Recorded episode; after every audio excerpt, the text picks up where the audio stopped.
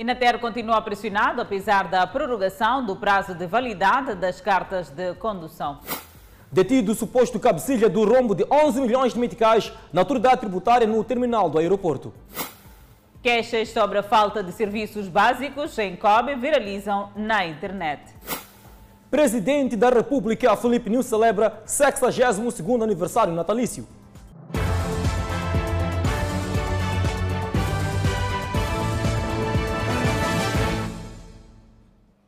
Boa noite, estamos em direto e seguramente em simultâneo com as redes sociais e a Rádio Miramar. Numa altura que o país luta para conter a propagação da Covid-19, algumas instituições continuam a registrar enchentes. Um exemplo concreto, Clemente Carlos, é do Inater, que continua pressionado por utentes, apesar da prorrogação da validade de cartas de caducadas até 31 de maio. Longas filas continuam a caracterizar o lado exterior do Instituto Nacional dos Transportes Terrestres, delegação da cidade de Maputo. É muita pressão por parte dos que buscam serviços associados a cartas de condução, apesar da prorrogação da validade das cartas caducadas. Estas podem ser apresentadas às autoridades até 31 de maio. Poucos sabem. Primeira coisa, algumas pessoas não estão informadas. Existem aquelas pessoas que estão informadas, mas devido às viagens, alguns querem viajar com credencial na mão e outros também estando aqui circulando, mas preferem que tenham o credencial na mão. Alguns não têm conhecimento ou outros querem evitar confusões com a polícia, porque você com polícia, ah, aqueles que não entendem, né?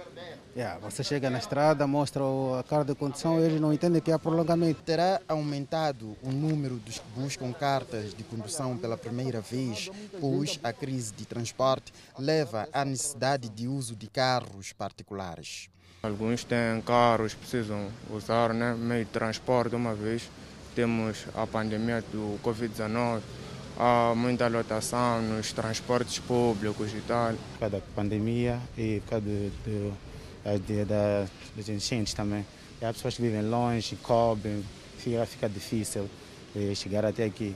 O grosso desses utentes do Inater está aqui à busca dos mesmos serviços, não pela primeira vez. E em comparação com os dias passados, diz-se que os últimos dias são mais organizados e há mais observação das medidas de prevenção da propagação do coronavírus nos balcões do Inater. Comparando aos outros dias, hoje está muito melhor, está mais organizado, estão a atender devidamente. Acho que está, está, está controlado. Né? As medidas de prevenção da propagação do vírus estão a ser observadas. Sim, sim. Embora as escolas de condução não tenham sido citadas entre os estabelecimentos que devem encerrar, o Inater entende que estas estão enquadradas no ensino técnico profissional e devem encerrar. Utentes encontram razão na medida. O presidente tem, tem a sua razão quanto a, a dizer que o país, as escolas devem encerrar. Do, do, há outras escolas que não, não estão a cumprir com as medidas da de, de, transmissão da Covid-19. É, distanciamento também nas, nas salas de, de, de, de escolas. Epa, acho que ele tem, tem sua razão. Entre as escolas citadas pelo decreto estão as do ensino pré-escolar, primário, secundário, superior e ensino técnico profissional. E vamos falar de um rumo financeiro. Detido funcionário de, de sénior da autoridade tributária envolvido no caso de desvio de 11 milhões de meticais. Trata-se do funcionário a quem cabia a emissão de faturas aos importadores, cujo valor não entrava nos cofres. Zacarias Augusto Langa era a peça que faltava para desvendar quebra-cabeça do esquema que teria realizado o Estado em pouco mais de 11 milhões de meticais. Ele era o supervisor-chefe e cabia a ele a emissão de faturas que deveriam ser pagas por diversos importadores de mercadoria no terminal de carga do Aeroporto Internacional de Maputo. Zacarias, com mais oito indivíduos, entre funcionários da autoridade tributária, despachantes e comerciantes, arrolados no processo, desviavam assim aos poucos milhões de meticais que deviam cair nos cofres do Estado. Tal como aconteceu com comparsas, Zacarias Lang também dirigiu-se à Procuradoria de Campo Fumo para uma audiência que terminou com a privação da liberdade. Com efeito, a Procuradoria convidou um dos indiciados para a cariação, tendo confirmado que ele agiu a mando do seu superior hierárquico, no caso, Zacarias Augusto Lang, ora encarcerado. Há relatos de que um dos despachantes arrolado neste processo teria ficado com boa parte do bolo da ilegalidade. Pois bem, Adelaide Isabel, o crime não compensa. Residentes do bairro da Liberdade, município de Matola, exigem construção de um sistema de esgoto resiliente devido às constantes inundações. Água nos quintais, ruas inundadas e mosquitos são alguns cenários visíveis durante a época chuvosa. Uma casa com a base mergulhada na água. Realidade vivida há mais de 20 anos por esta família no bairro da Liberdade. Hermínia conta com desdém a realidade e nunca faltaram pedidos de ajuda às autoridades. Porque estamos a viver assim, por mais que nós não queremos, nós obrigatoriamente vivemos assim. Nós sempre vivemos assim. Todos os anos nós vivemos assim. Às vezes vem a gente da Miramar, diz cá, perguntam as mesmas coisas. São as mesmas coisas que nós estamos a repetir, pedindo apoio. Mas só que nunca houve apoio. Nós só estamos a viver assim só. Agora eu não sei se haverá apoio algum dia quando a, nós cairmos, enquanto estamos dentro da casa. É assim o dia a dia, literalmente dentro da água. E o desafio de Hermínia para fazer a rua começa mesmo no quintal.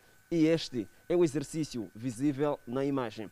Umidade, água, os pés todos os dias molhados. O desafio começou no quintal, o lado de fora, o martírio continua. Para se fazer a rua, este é o cenário mostrado na imagem. Ruas alagadas e um perigo à saúde dos moradores aqui do bairro da Liberdade. Do lado da rua, o cenário não é diferente. Para todos que moram por aqui, a ginástica é a mesma. Salta aqui, salta colar, a água está sempre por lá, a inundar as ruas com ou sem chuva. E dentro dos quintais, aquilo cresce um sistema de vasos comunicantes, porque quando a água entra no meu quintal, vai ao quintal do vizinho, vem a estrada, enquanto vem as, as águas do, do, outro lado, porque não tem espaço para escoer até a vala, portanto, principal. Então, é isso que a gente, que a gente pede, porque pensamos nós, não são obras de grande engenharia, não. Não são obras, portanto, que portanto, há pessoas que dizem de, portanto, o valor que se gastou, portanto, naquela bomba. Teria mesmo resolvido tanto este problema. São 21 anos em busca de soluções, junto das autoridades. A indignação é indisfarçável. Há 21 anos vivemos desta maneira. E há um, para além de população de mosquitos, quando as águas sobem de volume, também há uma praga de rãs, sapos, que nas noites cantam uma música ensurdecedora que não vale a pena. O anormal quase que virou normal.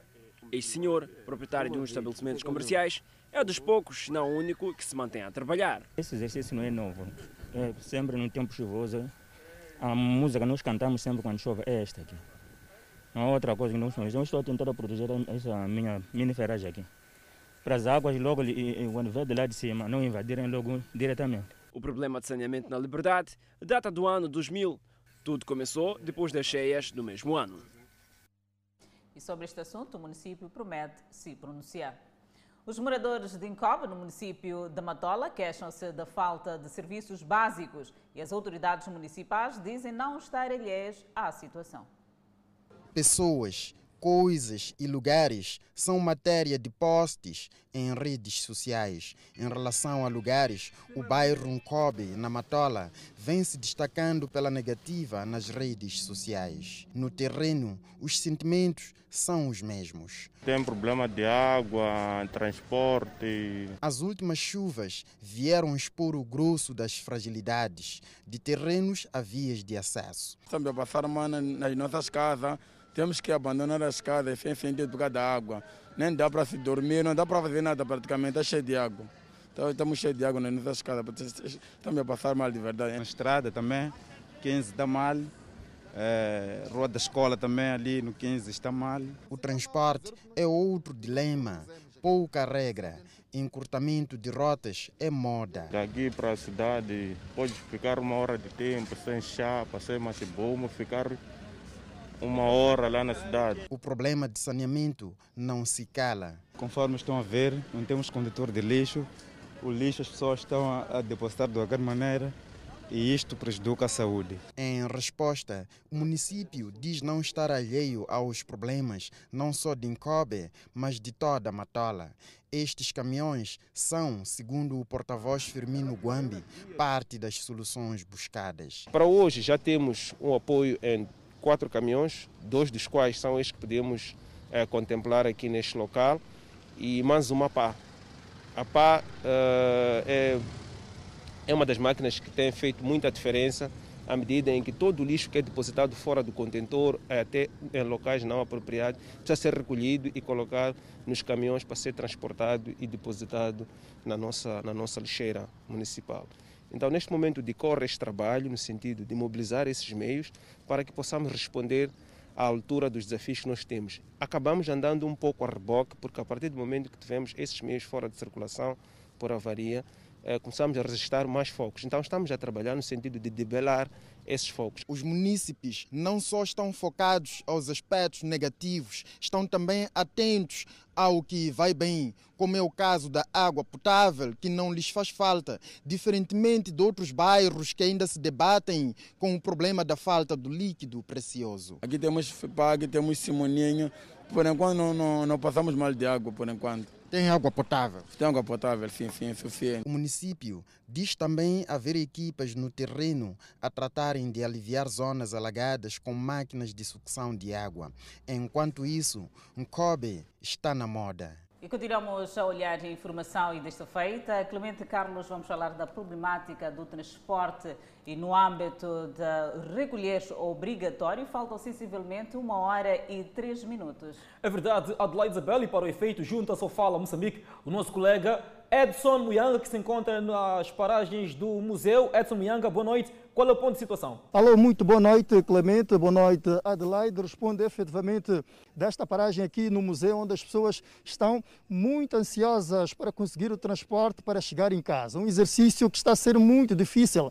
Há escassos minutos do recolher obrigatório. Sabe-se que até 21, 21 horas as pessoas têm de estar mesmo em casa, sem poder circular na via pública. O cenário que podemos ver aqui é este, é este enchente. Pessoas muito aflitas querem chegar a casa e não conseguem. Falta de transporte. Durante muito tempo estão aqui à espera do transporte e, e, e não conseguem chegar, uh, quer dizer, conseguir o transporte para poder chegar uh, nas suas casas, uh, porque 21 horas mesmo devem estar lá. As autoridades não vão permitir a circulação de pessoas. E aqui nesta paragem vemos este cenário. Vamos agora conversar com algumas pessoas que estão aflitas aqui. Uh, uma senhora mostra satisfeita porque o transporte está a chegar, está a chegar e vão conseguir o transporte. Muito boa noite, minha senhora. Vamos, vamos nos organizar. Muito boa noite. Está muito, nós estamos felizes agora. Muito boa noite. Boa noite. Uh, depois de muito tempo, qual, qual, é, qual é a situação? A situação está muito crítica. Mais ou menos uma hora e meia de espera e só agora que está a chegar outro carro conforme vem. E epa, a vontade que tenho é até de lá afastar para o lado para podermos chegar em casa. Já sabe que temos a hora de recolha e a situação é essa. Yeah. Vemos aqui uma situação de muita aflição. As pessoas querem, depois de muito tempo ficarem à espera, garantirem um lugar neste transporte aqui no museu para chegar uh, nas suas casas. Este transporte vai uh, para a rotunda do, do Albazine e estas pessoas não querem ficar uh, de fora, querem um espaço um assento aqui uh, neste transporte no museu. Vemos aqui muita confusão, as pessoas, muita agitação mesmo, não querem perder um assento neste transporte público, neste machimbombo. Uh, vemos aqui esta grande confusão, as pessoas não querem perder um assento, a oportunidade de chegar cedo a casa, porque há escassos minutos do, de recolher obrigatório 21 horas, as pessoas devem estar em casa. Vemos uma situação de agressão uh, agressão, tudo relacionado com, com a garantia que procuram, muito difícil uh, para chegar às suas casas e, e, o cenário que vemos aqui uh, é este. no, no, na terminal aqui eh, de chapa do museu, onde vamos conversar com. Vamos conversar, vamos conversar, vamos conversar com, com, com o senhor. Vai para casa? Sim, sim. Há quanto tempo é que está aqui na paragem? Ah, estou aqui há, há, uma, há meia hora de tempo. Meia hora de tempo? Sim, sim. A situação é complicada. É pá, a situação é complicada já, porque que veja, eu não vou com essa, mas tenho que apanhar essa mesmo. Porque, é pá, o momento eu tenho que ver mais à frente, porque o tempo já, já chegou. Muito obrigado. Muito bem, ficamos com estes depoimentos de pessoas que estão muito ah, aflitas em conseguir um lugar aqui. Vemos um machimbombo eh, que segue para Albazine, passa obviamente usando a rota da Praça eh, da Juventude, vulgo Maguanine. O cenário é este, Clemente Adelaide, devolvo a palavra aos estúdios do Fala Moçambique.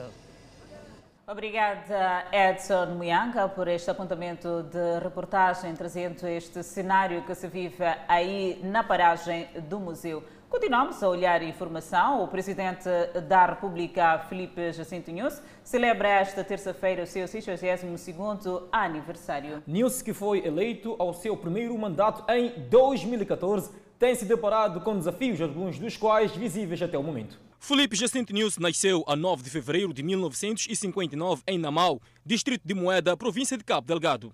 É filho de pais camponeses já falecidos. Em 1982, concluiu o segundo ciclo na Escola Secundária Samora Machel, na cidade da Beira, província de Sofala. Em 1990, frequentou o curso de Engenharia Mecânica pela Academia Militar Vaz de Berno, na República Checa, onde lhe foi conferido o título de mestre em Engenharia e galardoado com menção honrosa. De 2002 a 2008 foi docente em regime de tempo parcial na Universidade Pedagógica em Nampula, no Departamento de Matemática. Durante três anos foi membro do Núcleo do Ensino Superior de Ciência e Tecnologia na província de Nampula. De 2007 a 2008 exerceu as funções de administrador executivo da empresa Portos e Caminhos de Ferro de Maputo, no Pelouro de Exploração Empresarial. Em 2008 é nomeado ministro da Defesa. Nils é membro do Comitê Central eleito pelo 10 Congresso em 2012. Em 2014, News foi eleito na terceira sessão ordinária do Comitê Central candidato da Frelimo a presidente da República de Moçambique. Em 2014, é eleito presidente da República. Após a vitória nas eleições presidenciais, News viu seu mandato carregado de vários desafios que se alastram até os dias de hoje, com destaque para 2017, o início dos conflitos armados em Cabo Delgado tendo resultado no desalojamento de mais de 500 mil refugiados e, em 2020, a inclusão da pandemia viral Covid-19. Na sua última comunicação à nação, no quadro das medidas de contenção da propagação da pandemia viral, News determinou um período de recolher obrigatório por 30 dias, com efeito das 21 horas às 4 da manhã. Cidade de Maputo, e Matola, Boane e Maracuene, entre as 21 às 4. Não fomos muito agressivos. 21 horas, norma, normalmente é a pessoa que já estão a dormir. Já jantaram, estão a se preparar para dormir. Então nós queremos que fiquem dentro, não queremos pessoas na rua. Durante todos os dias da semana, por um período de 30 dias. Vamos lá tentar isso. As medidas anunciadas pelo presidente da República visam estancar esta segunda vaga de infecções da variante sul-africana, detectada no ano passado. Esta terça-feira, 9 de fevereiro, News completa 62 anos de idade. O governo faz balanço da implementação do Plano Econômico e Social 2020 e o relatório da execução do Orçamento do Estado também de 2020, a submeter à Assembleia da República. Na sua quarta sessão ordinária, o Conselho de Ministros apreciou esta terça-feira o balanço do Plano Econômico e Social de 2020. O balanço indica que dos 548 indicadores do Plano Econômico e Social de 2020, avaliados 419, cerca de 75% alcançaram a meta, dos quais 296 correspondentes a 54% foram cumpridos integralmente e 115 parcialmente. Destaca ainda que durante o período em análise, o país registrou uma estabilidade macroeconômica, caracterizada, um, pelo aumento da cobertura das reservas internas líquidas, que passaram de 8 de 5,8 meses previstos para 6 meses. O governo apreciou igualmente as despesas do Estado em 2020, ano afetado pela pandemia da Covid-19, terrorismo em Cabo Delegado e o conflito militar na zona centro do país. A despesa total do Estado foi de 337.397 portanto, milhões de meticais, dos 374,96 milhões de meticais previstos para tanto este ano, contra 313 milhões de meticais de 2019.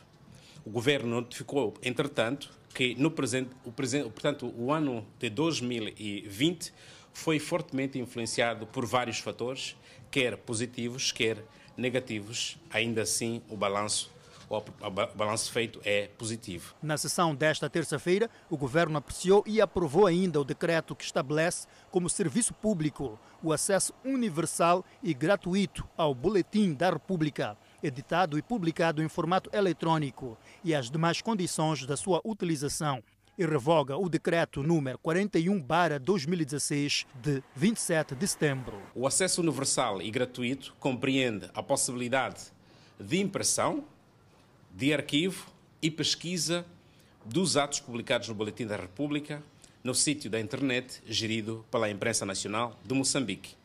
Esta aprovação enquadra-se nos esforços para aprimorar a implementação da Lei do Direito à Informação, bem assim do fortalecimento do Estado de Direito. Foi ainda aprovado o decreto que revela o decreto 37/2014 de 1 de agosto, que aprova o Estatuto de Orgânica da Autoridade Reguladora da Concorrência. A revisão visa ajustar a autoridade de concorrência à dinâmica atual da administração pública, tendo em vista a garantia do respeito das regras relativas à concorrência e sua regulamentação. Um morto, vários feridos graves, seu rastro de destruição e o rescaldo da chuva de descargas atmosféricas no distrito de Marraquém. O facto ocorreu na noite da última quinta-feira.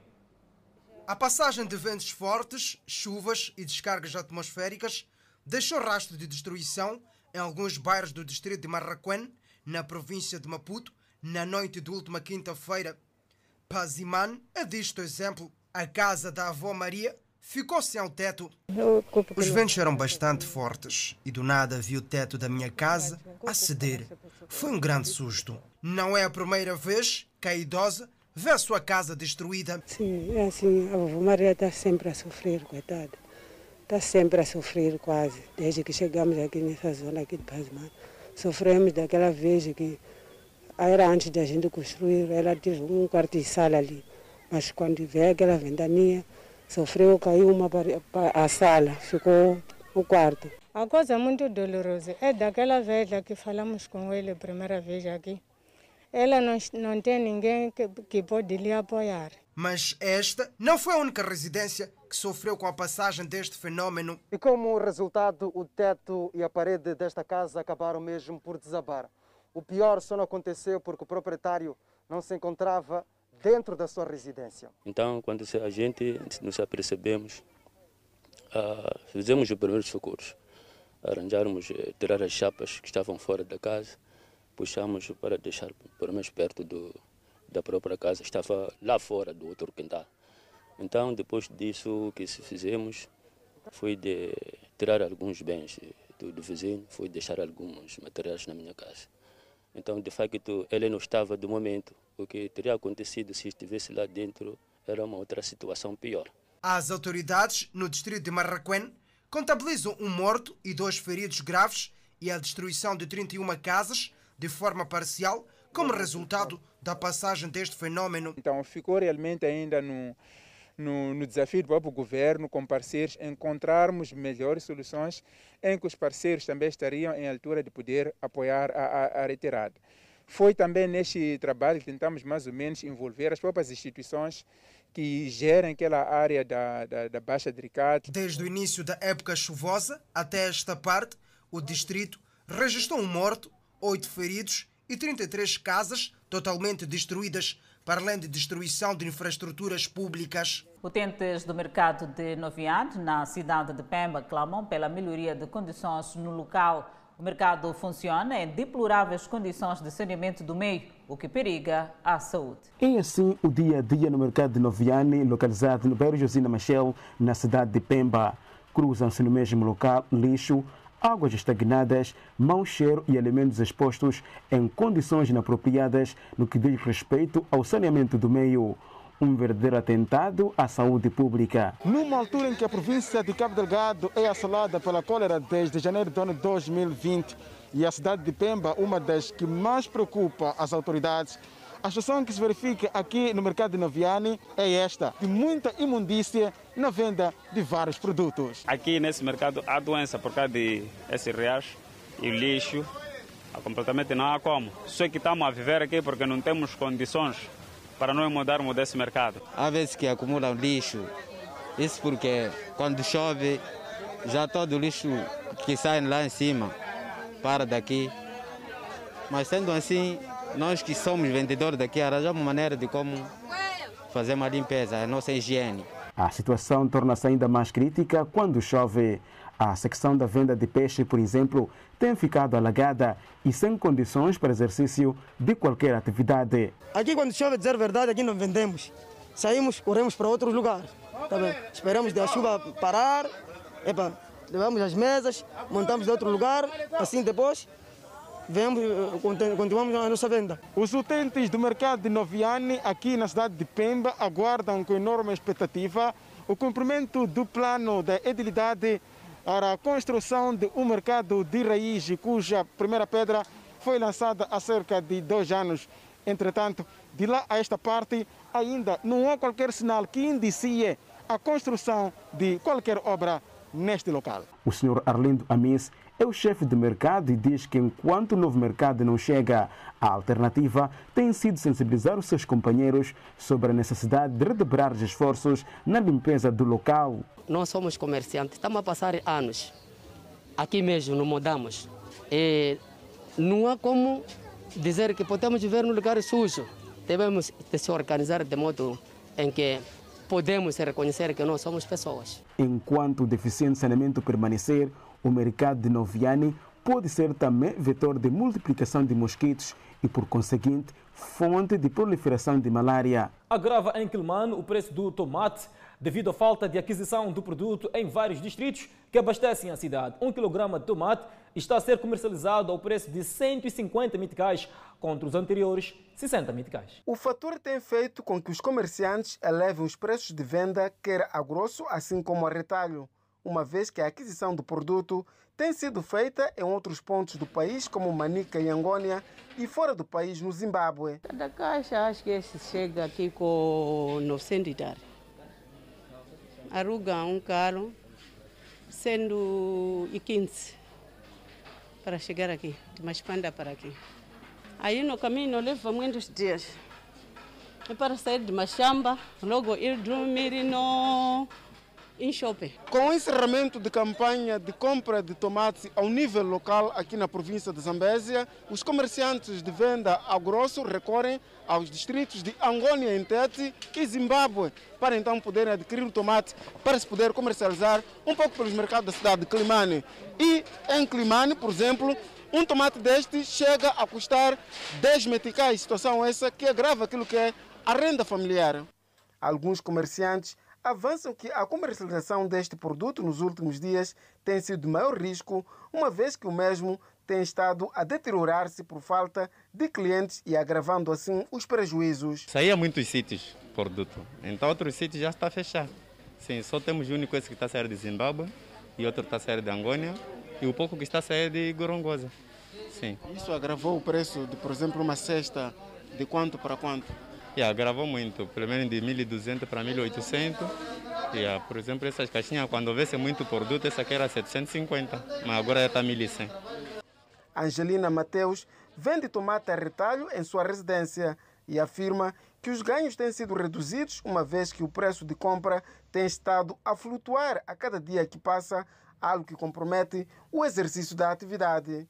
Às vezes eu encontrava mil, 800, Quando você vem, quando, quando não tem tomate 1.850, são, são preços diários. A INAI Delegação da Zambésia promete pronunciar-se em relação ao abastecimento do produto em principais mercados da província. O presidente da República, Felipe Jacinto Nunes, participou esta terça-feira das cerimônias fúnebres do chefe do Estado-Maior-General das Forças Armadas de Moçambique, Eugênio Mussa. Na sua mensagem de despedida, o chefe de Estado disse que Eugênio Mussa foi um homem comprometido com as causas nacionais e defensor nato da soberania moçambicana. News destacou a capacidade negocial e a bravura do falecido general do Exército, que definirá como objetivo para 2021 a aniquilação dos terroristas em Cabo Delgado. O general Mussa morreu na manhã desta segunda-feira, vítima de doença numa das unidades hospitalares de Maputo. Por outro lado, o presidente da República, Filipe Nunes, recebeu mensagens de condolências endereçadas pela presidente da Assembleia da República, Esperança Laurinda Francisco Bias, e pelo embaixador dos Estados Unidos da América, acreditado em Moçambique, pela morte do chefe do Estado-Maior-General das Forças Armadas de Defesa de Moçambique, General Eugênio Hussein Moussa. Na sua mensagem, a presidente do Parlamento moçambicano refere que foi com muita mágoa e consternação que tomou conhecimento da trágica notícia do falecimento do general do Exército e chefe do Estado-Maior da FADM, ocorrido no dia 8 de fevereiro corrente. Por seu turno, o embaixador americano acreditado no nosso país refere que foi com profunda tristeza que tomou conhecimento do falecido do falecimento do general Eugênio Mussa. Seguimos desta feita com outras informações. Mais uma depressão tropical poderá afetar a costa de Moçambique. Espera-se que a mesma possa afetar as províncias de Inhambane, Sofala e Zambésia. Um fenómeno que ainda está em formação no canal de Moçambique, que já deixou em alerta o Instituto Nacional de Meteorologia. Uma baixa pressão que poderá evoluir para depressão tropical o fenômeno poderá se fazer sentir no país no dia 13 de fevereiro corrente. Primeiro dizer que o fenômeno que nós estamos a anunciar ainda não, não se formou. O que se formou, conforme dissemos ontem, é que temos uma baixa pressão que se formou no, no canal de Moçambique e tem forte potencial para chegar ao estágio de depressão tropical. E nós estamos à espera que isso aconteça lá para o dia, lá para o dia 12. E esse sistema poderá fazer o movimento até a costa e atingir a nossa costa no, no dia 13 de, de fevereiro. Mesmo reconhecendo que é prematuro avançar com o ponto de entrada do sistema no país, o INAM destaca duas províncias do centro e uma do sul do país que poderão ser afetadas pelo fenômeno. O que nós podemos adiantar é que poderá afetar as províncias de Sofala e Inhambane e uma parte da, da Zambésia, a parte sul da Zambésia em termos do seu efeito. O Instituto Nacional de Meteorologia esclarece ainda que, se tratando de uma depressão tropical, não entra na categorização de ciclone. É por essa razão que esse sistema, mesmo chegando à depressão, não vai ter, não vai ter nome. Só que ele vai ter ventos moderados a fortes, está a falar de ventos até 70 km por hora e rajada que poderá chegar aos 90 km. Também dizer que esse sistema, por ele ter, não ter ventos muito fortes, ele tem forte potencial de trazer grandes quantidades de precipitação. Estamos a falar de precipitação acima de 100 milímetros em 24 horas. Lembre-se que a época ciclónica no país se estenderá até o mês de abril próximo. Acompanhe no próximo bloco o setor da saúde que une esforço para combater a propagação da Covid-19. E a construção do novo mercado formal de Laulan poderá custar cerca de 750 milhões de meticais. Vamos ao intervalo e voltamos com mais informações. Profissionais da saúde afetos às áreas administrativas e direção vão integrar as diversas equipas que trabalham na linha da frente do combate à Covid-19. A região do Grande Maputo, principal foco de transmissão do novo coronavírus no país, contará nos próximos dias com cerca de 100 médicos que vão atuar nas áreas de prevenção, diagnóstico e assistência médica, junto às unidades hospitalares. Os profissionais da saúde vão integrar as diversas equipas que já trabalham na linha da frente do combate à Covid-19. Nesta luta para travar a propagação da Covid-19, que é de todos nós, o Ministro da Saúde, Dr. Armindo Tiago, às sextas-feiras, irá exercer a medicina na enfermaria do Hospital Central de Maputo e aos sábados nos serviços de urgência. Este leque de medidas foi tomado durante o encontro entre o Ministério da Saúde e os médicos afetos às áreas administrativas e de direção nos órgãos centrais do MISAU, instituições subordinadas e tuteladas, o caso do Instituto Nacional de Saúde, Serviço Nacional de Sangue e Central de Medicamentos e antigos médicos, no âmbito da segunda vaga da pandemia da Covid-19. O projeto de construção do novo mercado formal de Laulana vai custar cerca de 750 milhões de meticais. Trata-se do espaço para onde foram encaminhados os vendedores informais da Baixa da cidade de Maputo em março do ano passado. O espaço já tem bancas instaladas. Estas pertencem aos informais que foram retirados da Baixa da cidade de Maputo em março do ano passado.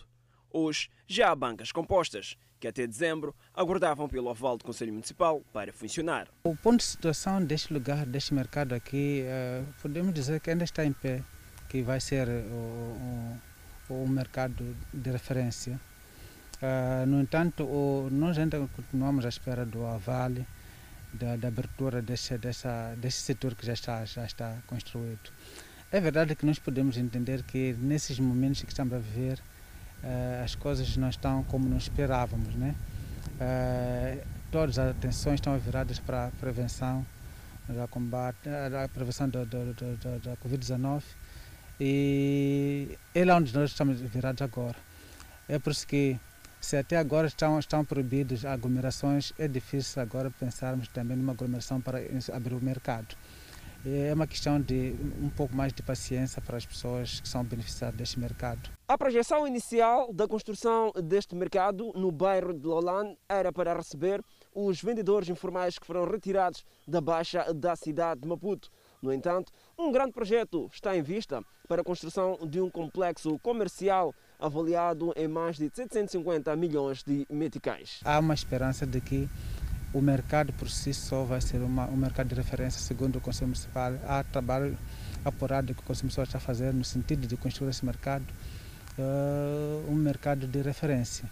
Uh, mas vamos, questão de paciência, porque temos que uh, juntar as duas coisas, nos protegermos e a fazer alguma coisa. Já foi anunciada a adjudicação da obra a um empreiteiro chinês, designado Jiangsu Suzong Construction Group. Abandono de corpos ao longo da via pública na Zambésia está a preocupar cidadãos que entendem que esta ação está também relacionada à falta de solidariedade. As autoridades policiais na Zambésia confirmam os casos de corpos abandonados na via pública e associam alguns casos a atos de superstição. Ainda no distrito de Quilimane, na localidade de Madal, foi achado um corpo sem vida na via pública de uma cidadã de 70 anos de idade, aparentemente, do sexo feminino.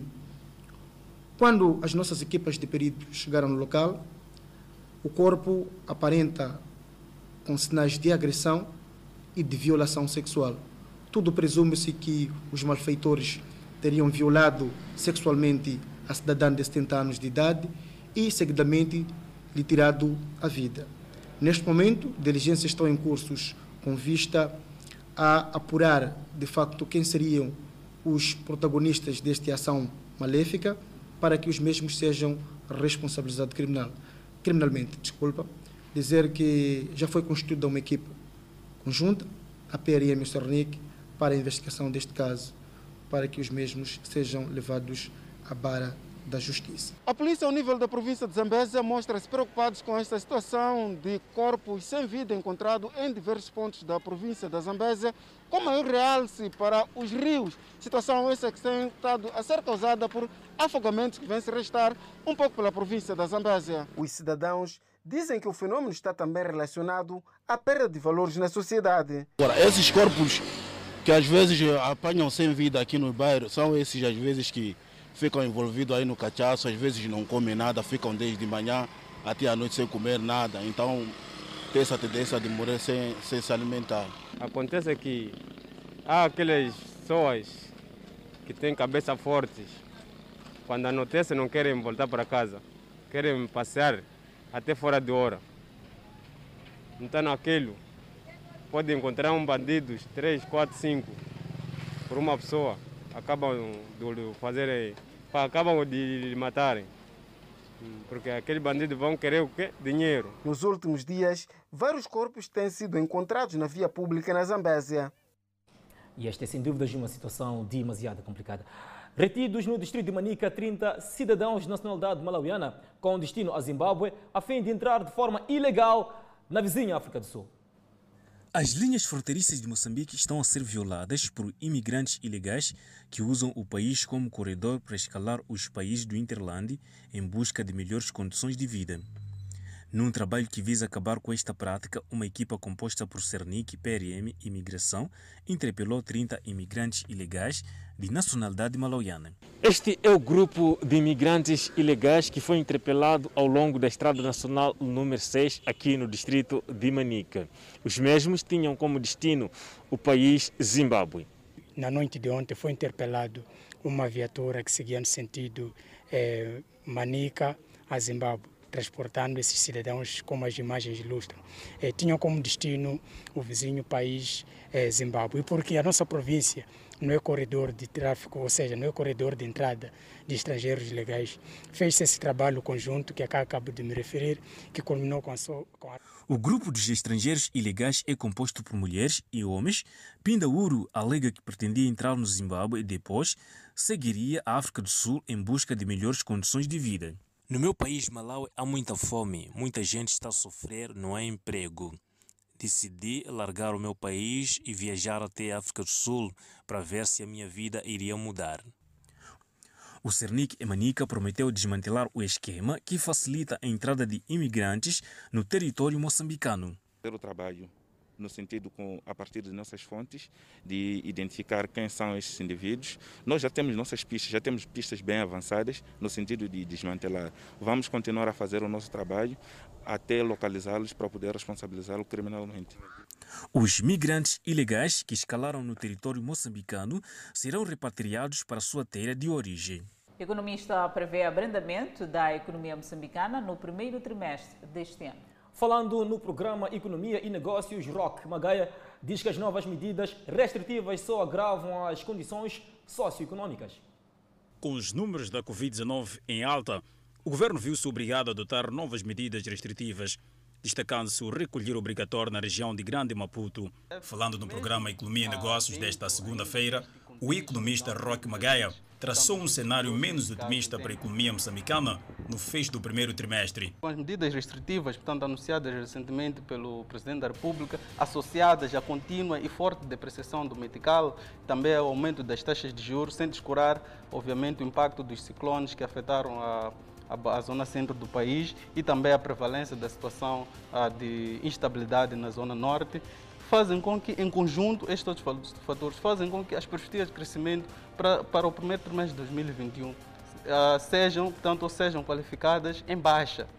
Portanto, eu até diria que nem até o Papa ia acreditar que ah, portanto, nesse trimestre teríamos um crescimento positivo. Sobre os mercados financeiros, que abriram a semana em alta, com destaque para as bolsas dos Estados Unidos da América, Europa e Ásia, aponta que é um bom sinal para a economia global, em particular a África. Os avanços que vêm sendo registrados a nível da busca pela vacina e, portanto, o início do processo de vacinação presume que, portanto, a pandemia está a chegar a um nível em que considera-se controlada.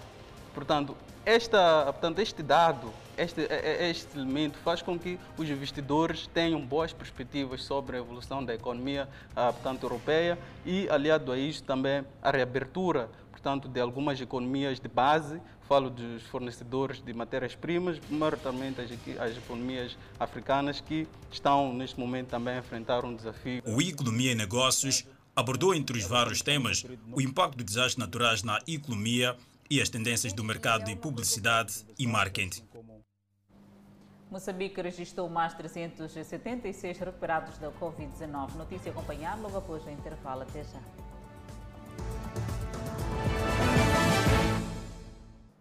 De volta ao Fala Moçambique, falamos da atualização da Covid-19.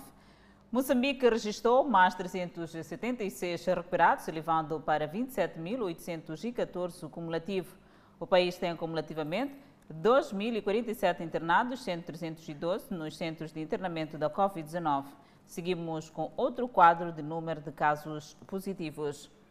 O nosso país tem cumulativamente 45.785 casos positivos registrados, dos quais 45.469 de transmissão local e 316 importados.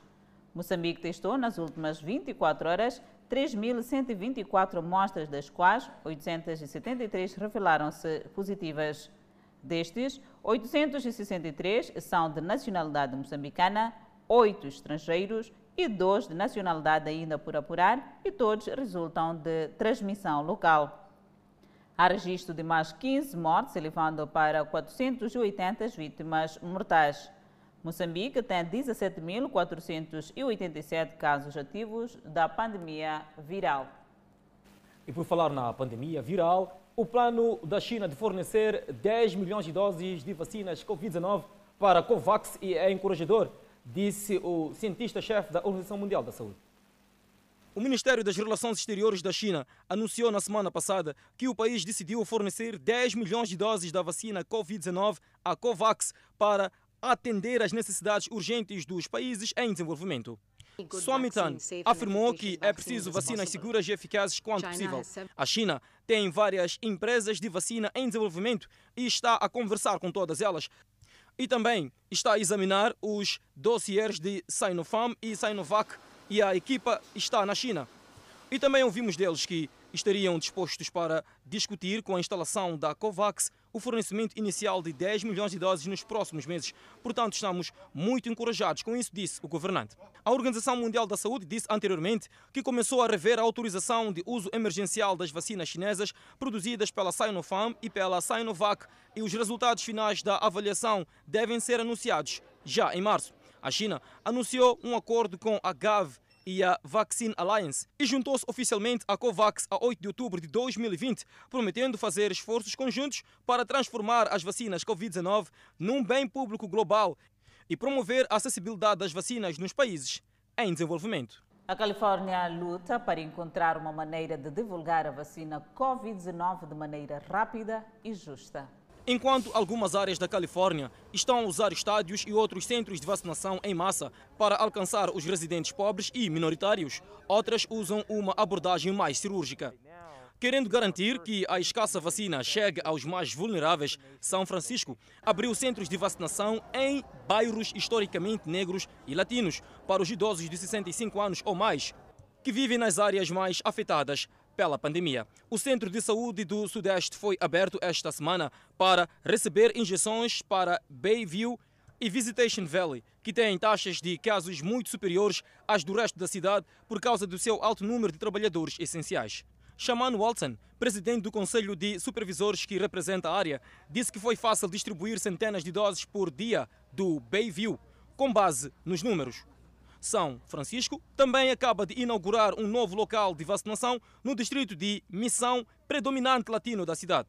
Dados de vacinação precoce mostram que relativamente poucos latinos tomaram a vacina em comparação com o número de pessoas que contraíram a Covid-19. A Califórnia anunciou recentemente um novo sistema estadual de distribuição de vacinas administrado pela seguradora Blue Shield, que dará pagamentos extra aos provedores que vacinam pessoas em bairros vulneráveis e comunidades de cor e fornecem serviços de tradução ou noturnos para inocular mais pessoas. O governador de Inhambane incentiva empresários a investir no setor do turismo naquela província. E no distrito de Manica, um pai engravidou sua filha menor portadora de deficiência. Vamos ao intervalo e voltamos em instantes. O governador de Inhambane, Daniel Chapo, incentiva empresários nacionais a investirem no turismo naquela província, explorando as diversidades turísticas de que ela dispõe, para não se depender apenas de investidores estrangeiros. A província de Inhambane tem um elevado potencial na área do turismo. Antes da pandemia, era um dos principais destinos turísticos do país e atraindo um grande fluxo de turistas, quer nacionais ou estrangeiros. O fato faz com que o setor seja um dos principais ramos da economia, que atualmente mais cresce na província. Maior parte destas indústrias hoteleiras tem como investidores estrangeiros. Entretanto, Daniel Chapo, governador de Inhambane, diz que há um número insuficiente de estabelecimentos turísticos para satisfazer as necessidades dos visitantes e turistas que frequentam a província. Daí que incentiva os empresários nacionais a investirem nesta área. Existe, portanto, informações de que em Inhambane a maioria do turismo é feito por investidores estrangeiros. Com um trabalho árduo, sacrifício, empenho, excelente gestão, responsabilidade e competência, nós, moçambicanos, podemos realmente investir não só na nossa terra, mas também amanhã podemos investir no estrangeiro. O governante fez este pronunciamento após inaugurar um estabelecimento hoteleiro na cidade de Inhambane. Na ocasião, Daniel Chapo fez saber que, apesar da pandemia que assola o país e não só, o Conselho Executivo Provincial está pronto para atender qualquer projeto de investimento turístico de um nacional, pois, segundo explica, quer ver a província a crescer. Apesar deste momento em que nós nos encontramos, atípico, em que estamos a enfrentar a pandemia da Covid-19, nós, como Conselho Executivo Provincial, não paramos de trabalhar. Continuamos a trabalhar 24 sobre 24 horas, de segunda a segunda. Os operadores turísticos da província de Inhambane explicam que, apesar da pandemia da Covid-19, vão continuar a investir na área, pois bons dias se esperam. Estamos apostados em dinamizar a economia da província. Queremos com isto responder à solicitação do governo de que nós, nacionais, também temos espaço para investir na província, explicou Manguela, um operador turístico em Nhambane. Para esse Namugi, o importante é seguir à risca o protocolo sanitário e as orientações emanadas no decreto presidencial. As pessoas estão consciencializadas de, de, daquilo que é a pandemia, daquilo que é o coronavírus e, e, vão fazer turismo tendo em conta este distanciamento, tendo em conta as medidas de prevenção. Na longa costa, com cerca de 700 quilômetros, existem belas praias para a prática de diferentes tipos de turismo, como o turismo de sol e mar, até o turismo náutico. No distrito de Manica, um pai violou sua própria filha portadora de deficiência e engravidou a menor. Tudo começou há um ano. Zinha, nome fictício, é deficiente e precisa de cuidados especiais. Por esta razão, o pai passou a responsabilizar-se pela medicação da filha. Entretanto, o mesmo pai está a ser acusado de ameaçar e em seguida abusar sexualmente a filha, aproveitando-se da vulnerabilidade da mesma. Por mim, digo que é muito triste. Isso até nos deixa nós mães sem chão. Porque é triste um pai violar a sua própria filha Pior, nesse estado que ela se encontra, ela é deficiente. A filha conta que o pai, após abusar dela, lhe entregava semeticais como uma forma de garantir que não informasse os familiares. Meu pai sempre me violava. Não é a primeira vez que ele faz isso. E eu, como sou paralítica, não tenho como me defender. Ele acabava fazendo o que bem entendia e acabou me engravidando. Neste momento, Zinha está novamente grávida, desta vez do seu próprio pai talvez apelar os pais encarregados de educação, a quem tem ainda essa ideia de violar tua filha, por favor, deixe as filhas crescerem, ter lares delas também.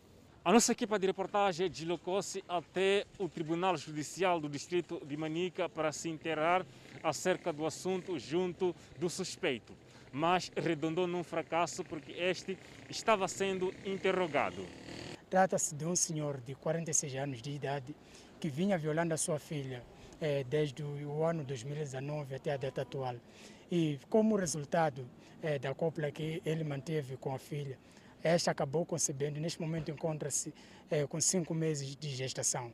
E porque o trabalho, ou, ou seja, porque a polícia não compactua com os criminosos, fez seu trabalho culminou com a sua neutralização já se encontra sob custódia policial e a sua detenção. Neste momento de pandemia, várias organizações no mundo têm denunciado abusos que mulheres e crianças têm sofrido no seio familiar, por conta do confinamento imposto pela Covid-19.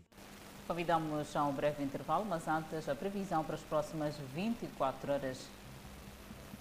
Pemba 30 de máxima, 24 de mínima, Lixinga 27 de máxima, Nampula 32 de máxima. Seguimos para o centro do país. Tete 34 de máxima, Quilimane 34 de máxima, Chimoio 29 de máxima, Beira 32 de máxima. Vilanculo também com 32 de máxima, Inhambane 30 de máxima, Xai-Xai 31 de máxima, mais 2 para Maputo com 33 de máxima, 24 de mínima e previsão de chuva. Estamos de volta e abrimos desta feita a atualidade internacional. O segundo julgamento de impeachment de Donald Trump no Senado norte-americano começa nesta terça-feira. Veja a seguir o que está em jogo neste processo histórico. O ex-presidente dos Estados Unidos da América é acusado de incitar a violência no episódio que culminou com a invasão do Capitólio a 6 de janeiro último. Caso seja condenado, Trump corre o risco de perder direitos políticos, ou seja, impedido de candidatar-se à Casa Branca no futuro. Contudo, alguns analistas consideram tal condenação improvável, a valer pela composição do Senado. Para conseguir a condenação de Trump, os democratas teriam de convencer pelo menos 17 senadores republicanos para atingir os dois terços de votos, um objetivo que parece dificilmente atingível. Os republicanos têm quase a totalidade dos senadores, 45 em 50 e já avançaram que vão rejeitar o artigo de impeachment. Diferentemente da primeira tentativa de impeachment em 2020, que se arrastou por três semanas, prevê-se que o segundo julgamento de Trump, que iniciou esta terça-feira, dure menos tempo. Mas o que diz a acusação e a defesa de Trump neste processo histórico da democracia norte-americana? Nesta terça-feira, os oito promotores do impeachment iniciarão a exposição oral dos seus argumentos, etapa que pode durar até três dias. Em um documento de 80 páginas divulgado no dia de hoje, eles pedem a condenação de Trump e afirmam que ele cometeu uma traição sem precedentes históricos ao incentivar seus apoiantes com um discurso pouco antes deles invadir o Capitólio, em um episódio que terminou com cinco mortes. No mesmo dia, a equipa de defesa emitiu um documento de 14 páginas, invocando o direito de expressão do ex-presidente. Os advogados de Trump irão se pronunciar oralmente quando os acusadores terminarem sua exposição. Por fim, acontece a votação em si, na qual os senadores decidem se Trump é culpado. Para que isso aconteça, são necessários dois terços dos votos, 67. Um cenário considerado difícil, já que metade dos 100 assentos da casa são ocupados por republicanos. Caso seja inocentado na votação, o julgamento é encerrado neste ponto. Mas se for considerado culpado, uma segunda votação será realizada para avaliar se Trump perde seus direitos políticos ou não.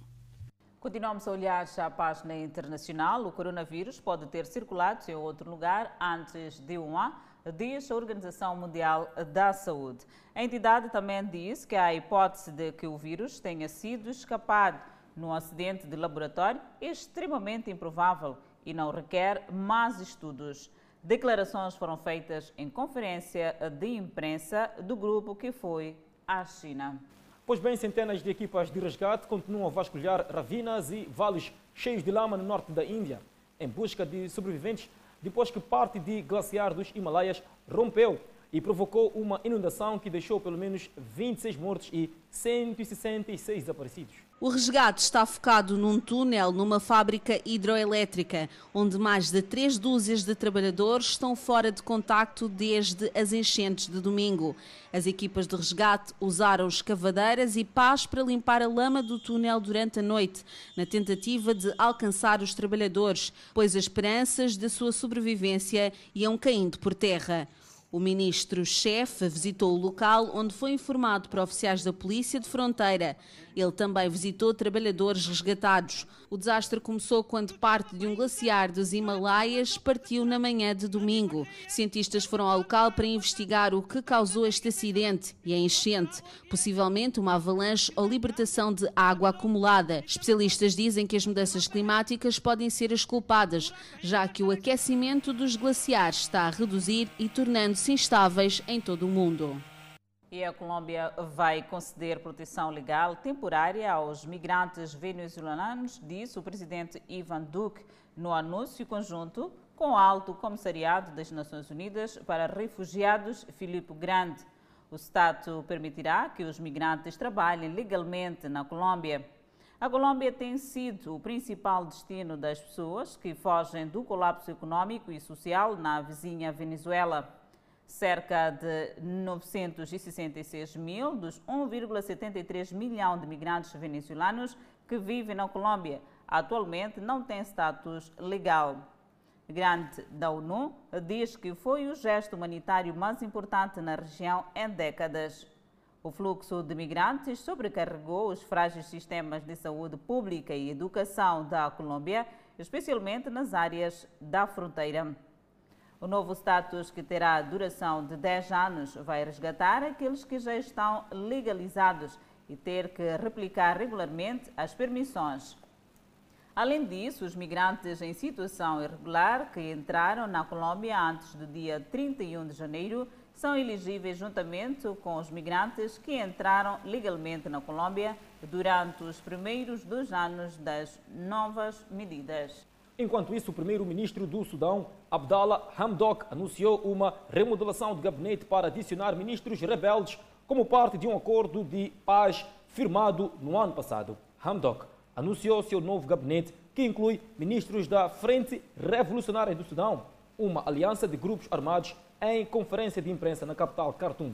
O acordo de paz foi assinado em outubro em Juba, após meses de negociações, e deu aos rebeldes posições no Conselho Soberano e no gabinete, juntamente com 75 assentos legislativos num parlamento de transição que será anunciado no final de fevereiro. Hamdok disse que o novo governo foi estabelecido como um conselho político após discussões de meses com o objetivo de proteger o país do colapso.